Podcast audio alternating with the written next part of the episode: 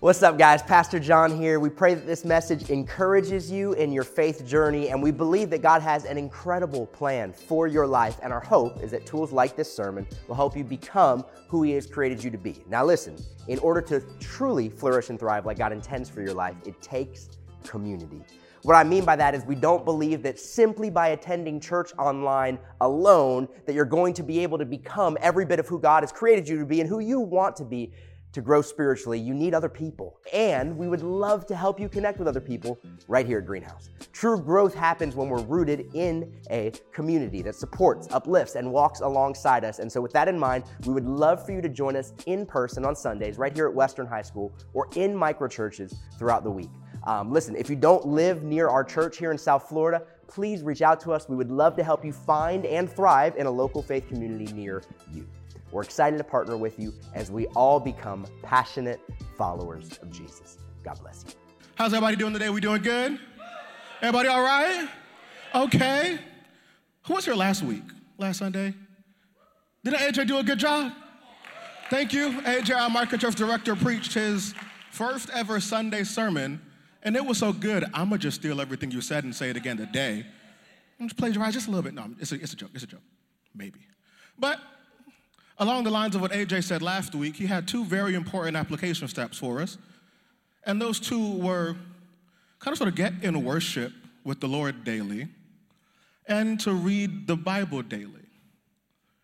And as AJ was communicating, and I sat here for a moment thinking of this week, I was like, what better two things to start top of mind for the new year than getting in the Word and praying to the Lord our God? Oh, before I forget, Happy New Year, y'all. Happy New Year, right? It's the first Sunday of 2024. I almost forgot. Has anyone else been like getting asked what your New Year's resolution is? People I don't even know are texting me. They're like, oh, Pastor Malik, what do you want to do for the new year? Sleep? but I guess I ask this by show of hand. Raise your hand if you have any hopes, dreams, goals, desires for 2024. Raise it high. It's okay. It's all family. Ooh, it's just about everybody. And if you don't have your hand up, teach us your ways. Teach us the, the ways of everlasting contentment. But the reality is, we all go into the new year with goals, with things that we would desire to see happen. I wonder how long your list is. How long is your list of New Year things? Some people probably have like a note on their phone with their goals. Some people might have a vision board in their home office. Some people might have submitted prayer requests that are all desires, like a Christmas list, to your micro church. Like, we all have these goals, and I wonder how long your list is. Because I feel like some of us, we walk into the year and our list is about this long. We walk in here and we say, Father, I need more money, I need more clothes, I need more houses. I need more friends. We, we walk into the year with this extremely long list. What if perhaps I told you that God in His Word had found out a way to give you everything in your list if you do one thing? Would that be something we wanted to know? Sounds a little middle like MLME. It's okay. I don't sell Avon. I'm not asking you to buy nothing. But instead, I do believe that God in His Word has something for us that if we do the one thing, He says He will take care of everything else.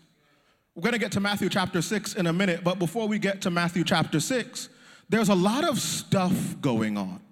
Jesus is talking to his disciples and he's not using parables. He's not trying to like, he's not like, he's not giving you very hard things to understand. In Matthew chapter 6, Jesus is giving some very practical advice. When you pray, when you give. Here's how to handle family. Here's how to handle finances. It's very step by step. And then Jesus gets to the verse we're going to look at first today, and it's again very practical. Matthew 6, we'll stand if we'll read it together. Matthew 6, 33, have it on your phone or your Bible. If not, it's on a giant screen behind me, so don't even put the words of effort. But if you want to take notes, grab it in your Bible, we'll read it. It says, Seek the kingdom of God above all else, and live righteously and He will give you everything you need. Let's pray real quick. Our Father and our God, we glorify your name through your Son, Jesus. We thank you for the grace and the mercy that has been bestowed to us because of who you are. We thank you because in your love and comp- compassion, if we seek you, you will give us everything we need. We thank you for being a good, good Father. In the name of Jesus, we pray. And all God's people said, Amen. If as you have your seat, turn your neighbor and say, Seek first. It sounds really straightforward, doesn't it? You're just like, seek first the kingdom of God and his righteousness, and all these things will be added to you. All right, cool. We're done. I can go home to brunch or wherever because it seems fairly straightforward. But if I was to ask you, what does that mean exactly? Exegete this text for me. What does it mean when Jesus says, seek first? We might all have a litany of, a lift would be just as long as the other lift I showed you of ways in which, well, when, when Jesus says seek first, he, he really means and he really meant and he really means for us today. And we would go round and round and round trying to figure this out. And we could ask the question well, why does Jesus even say this to begin with? Before we get to verse 33, Jesus starts listing all the things that are wants, needs, and desires. They're all the things that maybe some of us have on our list more food, better food, a bigger house, a better house, more friends, better friends. And we have all these things on the list, and Jesus says, Hey, I see you're worried about a lot, but I don't really understand it. So before we get to verse 33, Jesus, he goes on this long list and he starts like this. He says, That is why I tell you not to worry about everyday life. Whether you have enough food and drink or enough clothes to wear, isn't life more than food and your body more than clothing? Then he starts using these illustrations. He says, Look at the birds. They don't plant or harvest or store food in barns, for your heavenly Father feeds them. And then he asks this rhetorical question Aren't you far more valuable than they are? Can you, with all your worries, add a single moment to your, to your life? And why worry about your clothing? Look at the lilies of the field and how they grow. They don't work or make clothing. Yet Solomon in all his glory was not dressed as beautifully as they are. And if God cares so wonderfully for the wildflowers that are here today and thrown into the fire tomorrow, he will certainly care for you. Why do you have so little faith? So don't worry about these things, saying, What will we eat? Or what will we drink? Or what will we wear? These things dominate the minds of unbelievers. But your heavenly Father already knows all your needs. And then you get to the part where we just read where he says, Seek ye first and all these things will be added to you. See, in an agrarian society like the text we found here, daily food was a very real need. People just didn't know where the next meal was going to come from. And for some of us in the Western world, not all of us, because there's very much communities that daily food is still their need. But for many of us, it's not food, it might be the quality of the food. It's not clothing, it might be the brand of the clothing.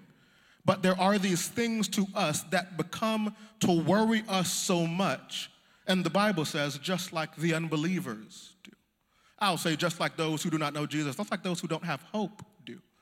And just as much as in Jesus' world, people would come and say, We need food. We come to God and we say, I need a better job. I need more money this year. And honestly, if you've seen the price of inflation, God, I need it too, Father, please. But the reality is, we have these needs that we bring to God. And He desires to give us everything we need. But He desires for us to trade something first. You see, we have this long list that I showed earlier, but I think there's something we can put on one sticky note. And I bought a really big one so y'all can see it all the way in the back and online. There's something we can put on this very big, comically large sticky note. Three special words that I think if we do them, He will trade us our entire long list and scroll of desires and he will give us everything that is a desire of our heart. Before Jesus showed up, his great, great, great, some more greats, granddaddy, David wrote some stuff. And in Psalms, David writes this thing that I think is very practical for what we could do today. David says, Take delight in the Lord, and he will give you your heart's desires. Commit everything you do to the Lord, trust him, and he will help you. These two verses, contain how I believe we can live the best life God has called us to in this new year and still get the desires of our heart. If you're taking notes, there are three words up there that are bolded delight, commit, believe. I'll use the word believe in this context. so we can define it a little bit more easier. Delight, commit, believe. If you're one of those people who like steps, like I just really need to know exactly what to do in this order delight, commit, believe. David starts the psalm and he says, Delight, take delight in the Lord, and he will give you your heart's desires. Jesus said, Seek ye first. See, seeking God begins with delighting in God. God hasn't just called us to be servants, He hasn't just called us to be slaves, to be handmaidens, to be employees. He has called us to delight in Him, to be friends with Him. Before Adam and Eve ever had anything to do in the garden, they were with God in the garden. I wonder if some of our goals for this year include a lot of doing for God and not much of doing with God. We could do a lot less for God and do one thing with God, and I think He looks at that one thing with Him with far more love and joy. Take delight in the Lord, enjoy Him, enjoy spending time with Him. It's why I'm using the word delight instead of a word we use often, devotions, and even a word that I really do love, but abiding. Abiding is a very biblical word. Even devotion is a very historically, theologically accurate word. But delight, I believe, captures what God wants. He doesn't just want you to sit with Him, He wants you to enjoy Him. Several years ago, a group of people was asked, Well, what is the chief end of humanity? And their response was to enjoy God and to glorify Him forever. You're like, what, what does God want you to do this year? He wants you to enjoy Him. I've had a group of friends that I've had for the past 20 years. And as we've gotten older and we adult now, we don't have as much time to like hang out as we used to because we have spouses and jobs and bills and jobs and bills and jobs and bills and bills and jobs. We just got all sorts of stuff that comes up. But we were hanging together one day, and one of my friends goes, We have to get together and play video games again one day. And in the moment, I was like, We are grown. I have to go home and tell my wife, hey, I need to play video games with my friends. but we're there, and in the moment, we're like, you know what? No, let's do it. So I go home and I tell my beautiful wife, Christina, and I'm like, hey, babe, can I go out? Real late one night and play video games with my friends. I'm ready to get in trouble. And she goes, sure. And I was like, this is the providence of the Lord. Surely he has smiled on me. He has heard the plight of his servant. And so I remember, like, because we're so busy, we had to book this date. We might have started a month in advance. We're like, all right, this night, we're going to this person's house at this time with pizza, and we're going to have play video games. And I remember being so excited the week of it. I was talking, Christine was like, what are you excited about? I was like, actually, I'm really excited to get together with my friends and play video games. And like, I was giddy. Like, I was excited. Why? because over the past 20 years, I have learned to take delight in that friendship. I've learned to really love these people and to love every moment with them. And I think the Father would love us to look at Him and go, man, I can't wait to spend time with Jesus today. Man, I can't wait to get to microchurch. I can't wait to get to church today. The thing that often prevents us from delight is a thing me and my friends have a bunch of it's history. AJ's two points last week of application are the things that help you build delight in the Lord. AJ said to worship daily and to read the word daily. It's hard for you to delight being around somebody you don't know. It's why if you ever fly Southwest and they have you pick your own seat, you put the bag in the seat next to you. I like, oh, somebody's sitting here who Jesus, Jesus is sitting here. Don't sit next to me. And it's because of this thing. We're like, I don't know you well enough to spend the next five hours on this flight with you. And the reason we find it hard to delight in the Lord is because we have found it hard to spend time to get to know Him. But the more you get to know Him, just like all of the friends we're sitting next to today, is the more you love Him. Just like it's the more you like your friends. And so if you're like, Malik, I don't even know how to delight in the Lord, I would say your first step is to spend time with Him. Unless you're from a very interesting corner of the country, on the first date, no one is expecting you to fall in love with your partner. Unless you went to Bible college or something. But unless you're normal, on your first date, no one is expecting you to fall in love with your partner. However, it is through getting to know them that you're like, this is the person I want to spend the rest of my life with. Jesus is saying the same thing. He's like, hey, come and get to know me. Because Jesus is more certain than you were on your first date that after being with him, you will love him. He is absolutely certain that if you have tasted and seen what he is, he will say, It is good. The woman at the, well, at the well met Jesus, and she did, nobody liked her, and she might not have liked nobody. But the woman at the well met Jesus, and she goes, Hold up, come and see this man who told me everything I had ever done. Could this be the Messiah? Why? Because he loved her. The first step is to take delight in the Lord, get to know him, get to love him. And this can look as many different ways as our personalities in this room today.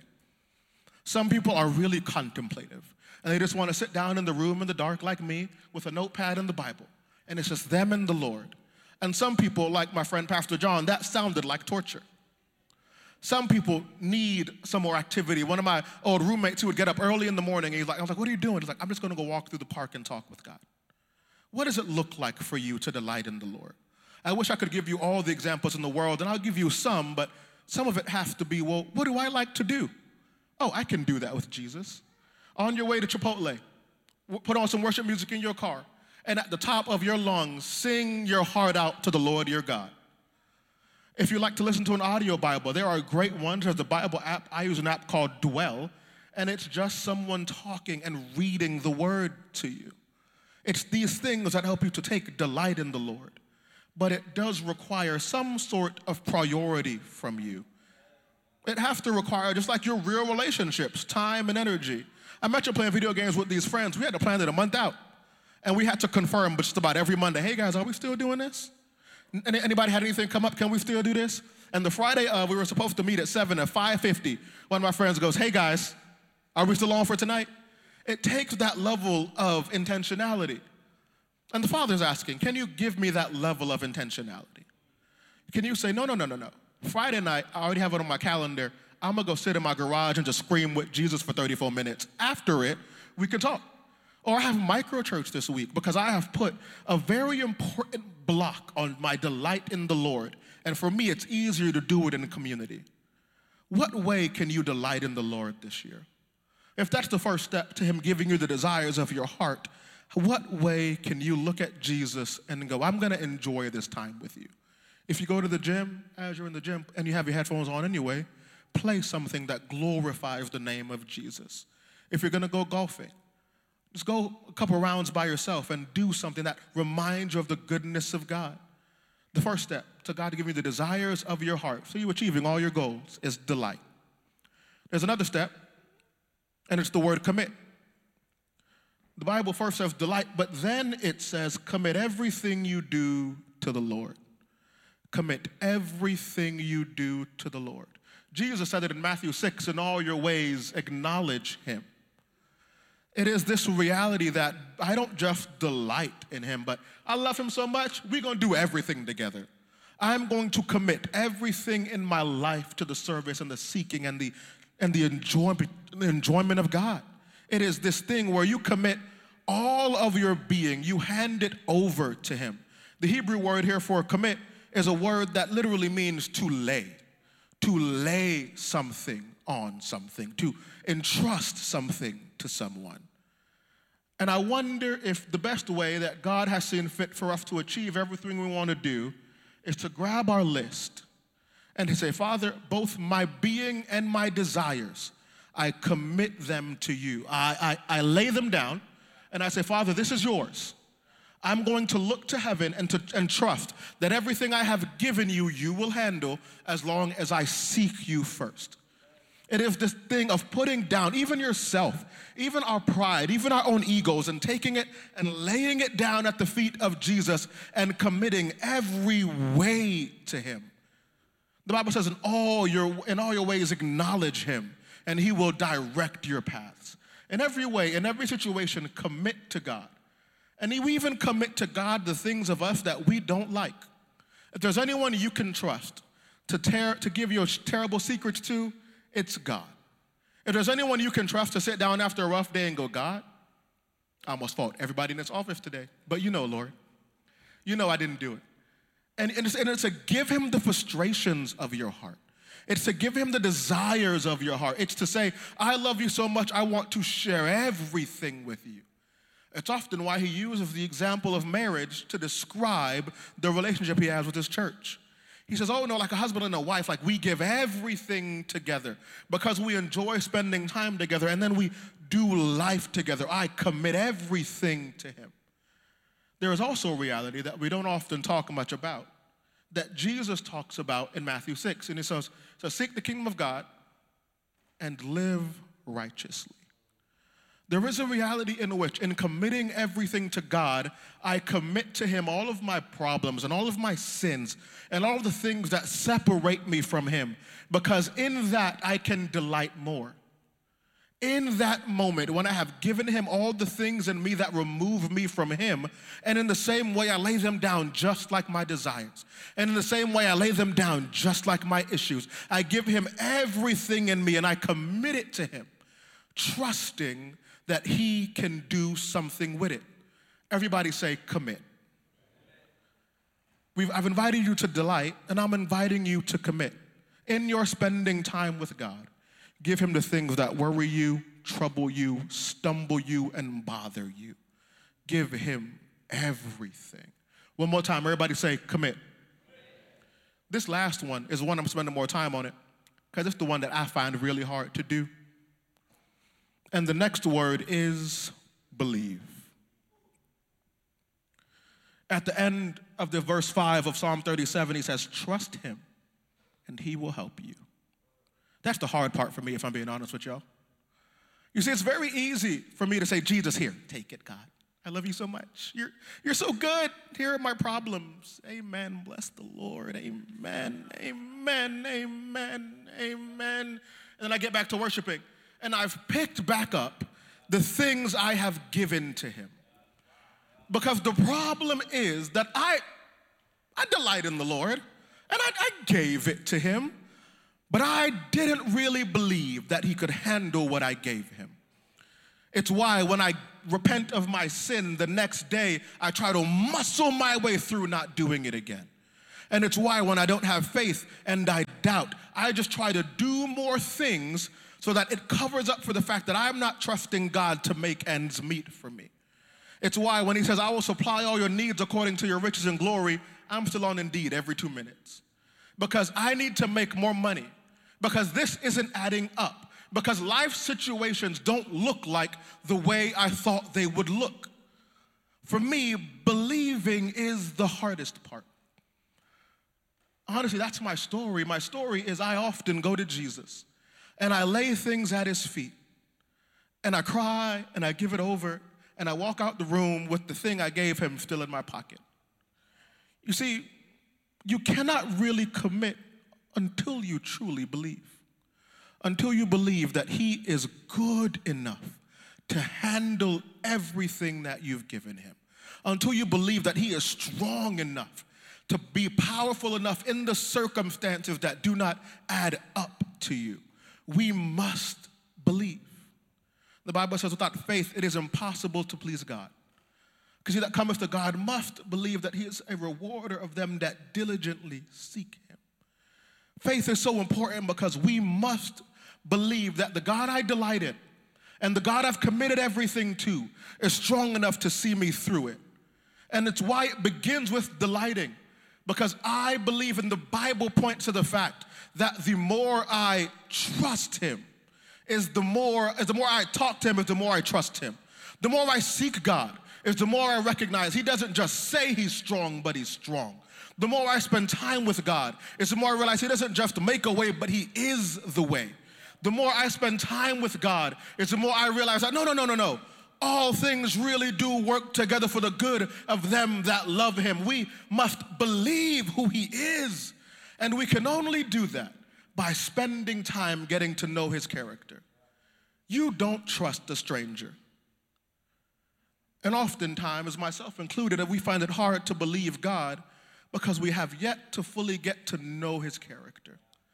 And it's not knowing him exhaustively, because if he could be known that well, he wouldn't be God. But it's knowing him enough to know that he's good. It's knowing him enough to know that everything he said, he could do.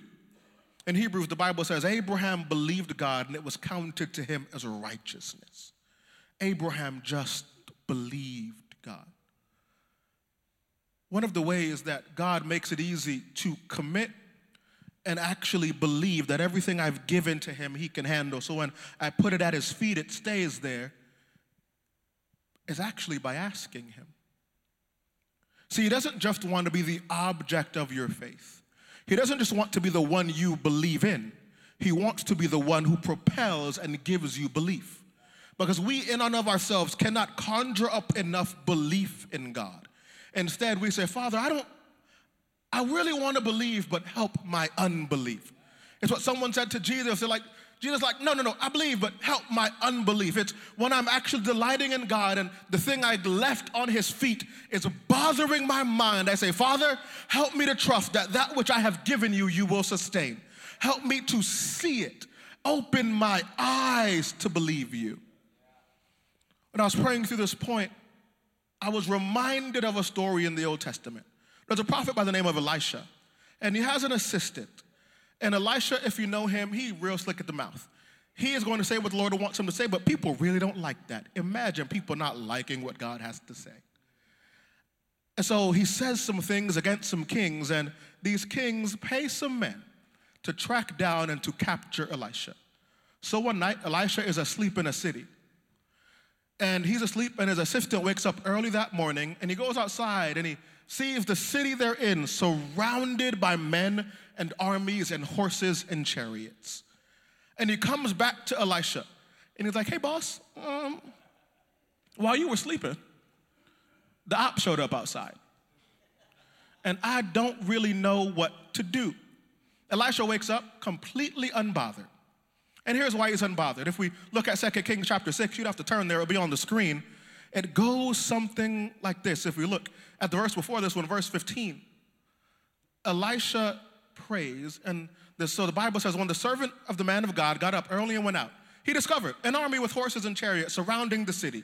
So he asked Elisha, Oh, my master, what are we to do? Elisha says, Don't be afraid. For those who are with us outnumber those who are with them. Then Elisha prayed, Lord, please open his eyes and let him see. So the Lord opened the servant's eyes, and he saw that the mountain was covered with horses and chariots of fire all around Elisha. The reality is, in all of your situations, the God of the universe is sovereign, wise, and strong enough to have given you the wherewithal by the Holy Spirit in the situation. In temptation, he provides a way of escape. In the middle of the fire, he is with us. Yea, though we walk through the valley of the shadow of death, we will fear no evil. Why? For thou art with me. It's not the fact that he's not with me, it's the fact that I don't always see or comprehend whether or not he's with me. So, the prayer for us when we find it hard to believe is to say, Father, open my eyes when I'm tempted to go back and take the thing that I've given to him, my prayer is, Father, open my eyes. Why? Because I cannot fathom how you're going to make this work. And he says, Oh, perfect. Let me show you. He wants to help you increase your faith. We do not create our own faith. Instead, he helps us to build it up. Elisha's assistant looks and he sees armies surrounding them who want them dead. But what he is not able to see until the prayer happens is that God has angels and chariots of fire. Now, it's not a chariot on fire, it is a chariot of fire. He looks and there are chariots made of fire surrounding them. One of my favorite terms that the Bible uses for God is the Lord of hosts. He is the God and the Lord and the commander of the armies of heaven. I don't know how many enemies you think you have, but I bet God got more angels than that. I don't know how many problems you think you have, but I bet He's stronger than that. Whatever the problem is, the Bible says He will give His angels charge concerning you. So when my problems get too big, I say, God, help me to remember that you are bigger. Help me to remember that you are stronger. Help me to remember that you are greater. And that is the God we get to delight in, the God we get to enjoy, The God we get to love spending time with is the same God that spoke and the universe popped into being. It's the God that talked and the sea said, I know exactly how far to stop. He's the God that spoke and the earth is approximately just as far as it needs to be from the sun to give us good weather and to not kill us, but also to not freeze us. If he is big and bad and smart enough to keep the earth from hurling into the sun, I think he can meet your needs. I think He can provide for you. I think He can open a door. I think He can mend your broken relationship. I think He can fix your broken heart. And like Zach prayed earlier, I think He can heal your body. Why? Because answer my question is anything too hard for God? Is anything too hard for God? We delight, we commit, and everybody say believe. We believe. We believe. When I don't want to believe, I believe. When I find it hard to believe, I believe. Because his who he is is not dependent on whether or not I see him. And it's not dependent on whether or not I understand him. It's dependent on whether or not he is. And we believe that he is. That's it. He just is. When Moses is talking to God and Moses says, Hey, who should I tell them sent me? He said, Tell them I am. Nothing, nothing else. Don't tell them what I can do. Don't tell them how I sound, don't tell them how tall I am, just tell them that I am. And the mere fact that he is who he is ends all of your problems. The mere fact that he is who he is silences your worries, your doubts, and your fears. The mere fact that he is who he is gives you something to trust in. Because the righteous have never been forsaken, and his seed has never had to beg for anything. We delight, we commit, and we believe. If you wonder how you do this, you really just live your life every day doing those three words. On the board at my office right now is a smaller sticky note than this, but it's just these three words. Grab yourself a sticky note, put it on the mirror in your bathroom, put it on your phone, take a picture of this, put it on your phone screensaver, and every day you wake up and you're like, God, what do I do today? God, what is my goal for this year? Hand him all of that and just hold one of these and say, God, I'm going to delight, I'm going to commit, and I'm going to believe. And if you do that every day, the Bible says he will give you the desires of your heart. As we close, I want to talk about something really real that, unfortunately, because of the way the world has worked, happens. We have gotten so afraid of a gospel that teaches prosperity that we forget to ask our God for big things. We've gotten so afraid of making it sound like He can give us things that we forget that He delights in giving things. The difference is a gospel of prosperity says you give and you pay and you do when He gives. The gospel says He loves, so He gives. I have a little nephew, and he always, he don't know how money work yet. So he has texted me and all my friends this Christmas season with his Christmas list. He asked one of my friends for a pair of shoes that are $270. I told him, you know how many hours of work that is? I'm like 200, and he asked another one of my friends, he sent him a, he sent him a text like, hey, can you get me these slides? And those slides was about $80. And what's interesting about children is they do not care about the resources of who they're asking. They just ask. You ever seen a kid ask their dad for a pony? You live in Sunrise. Where that pony gonna go? Y'all live in 304B. That's on a where that pony gonna go? And every Christmas, the, the little baby is like, but I really want a pony. If God is a father and we are his children, he says, ask of me. The resources are up to him. And if you don't know, he has all the resources he could ever need. So if there's something that is on your list that you think is too big to give to God, if you're like, God, I have an apartment and on my list is a pony, he says, Okay, I'll give you a ranch, a cabin, and somewhere to hold your pony.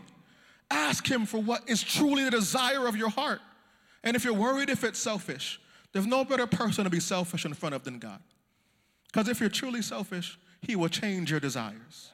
If you're truly selfish, he will help you fix what's in you that is broken.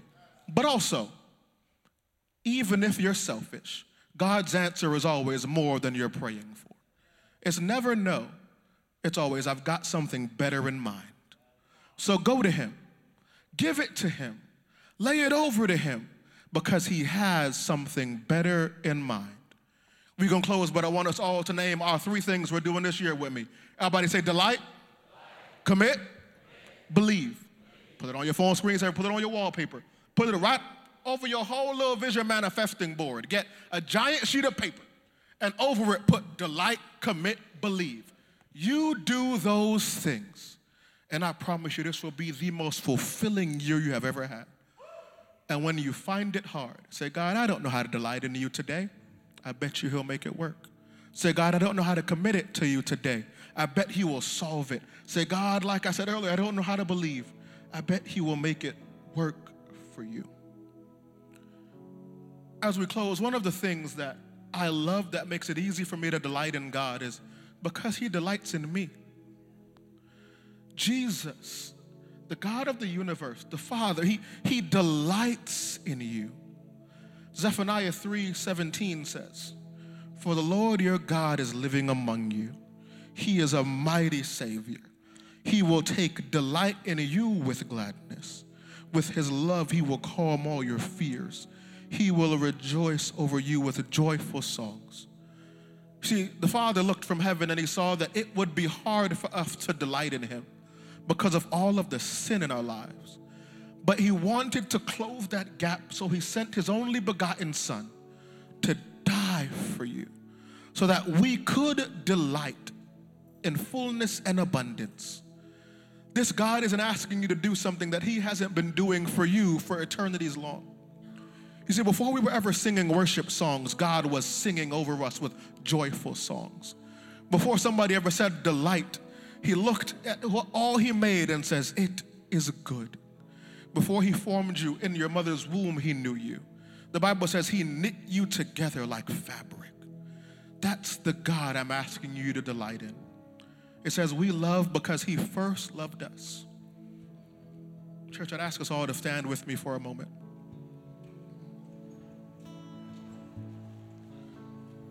And I would love for us to, in this moment, end it by corporately delighting in God together.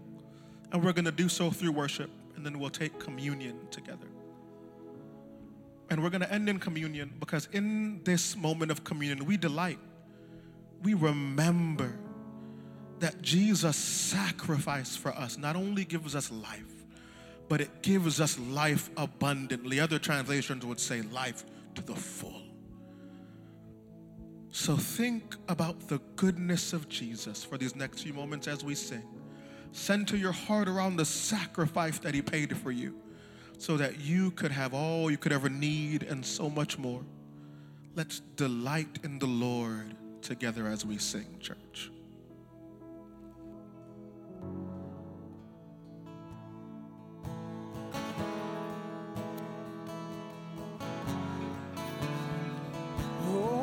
Come, Jesus, we love, we love, we love the Lord. Oh, you're more. Cause you're more than a healer, more than a philosophy. You're more than a ruler, you're more than a king. You're more than an echo, the sounding inside of my head.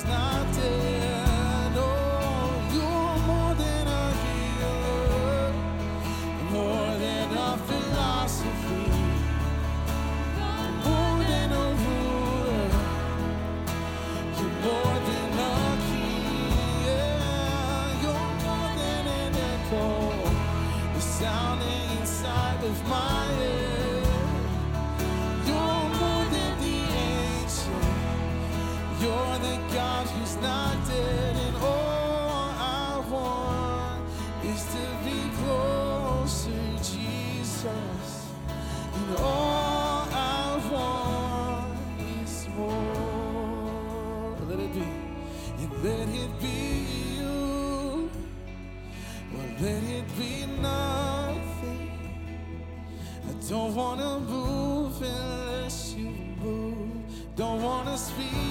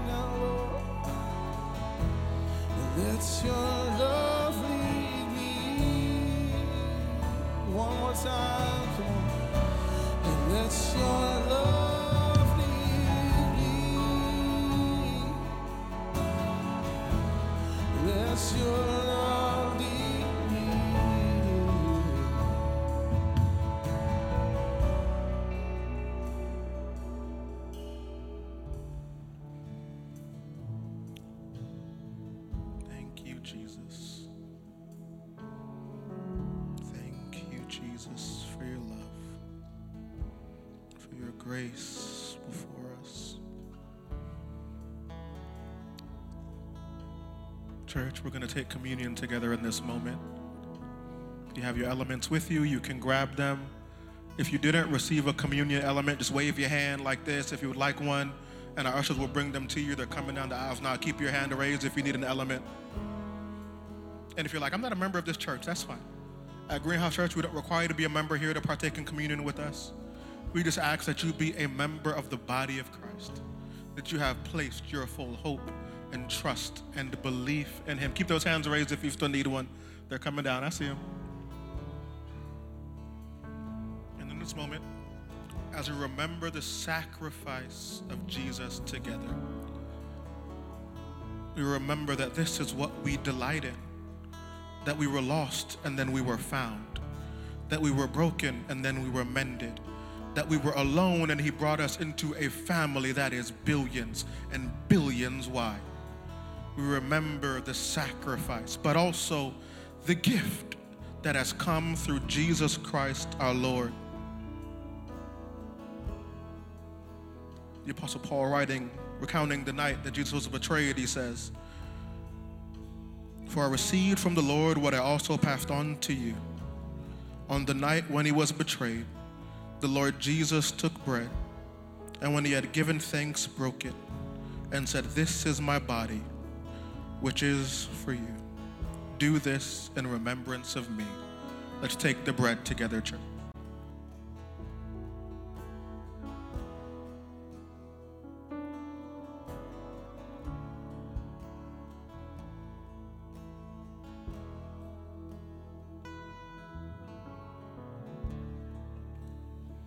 He continues and he says, In the same way, he took also the cup after supper and said, This cup is a new covenant in my blood. Do this as often as you drink it in remembrance of me. For as often as you eat this bread and drink this cup, you proclaim the Lord's death until he comes. Let's take the cup together, church.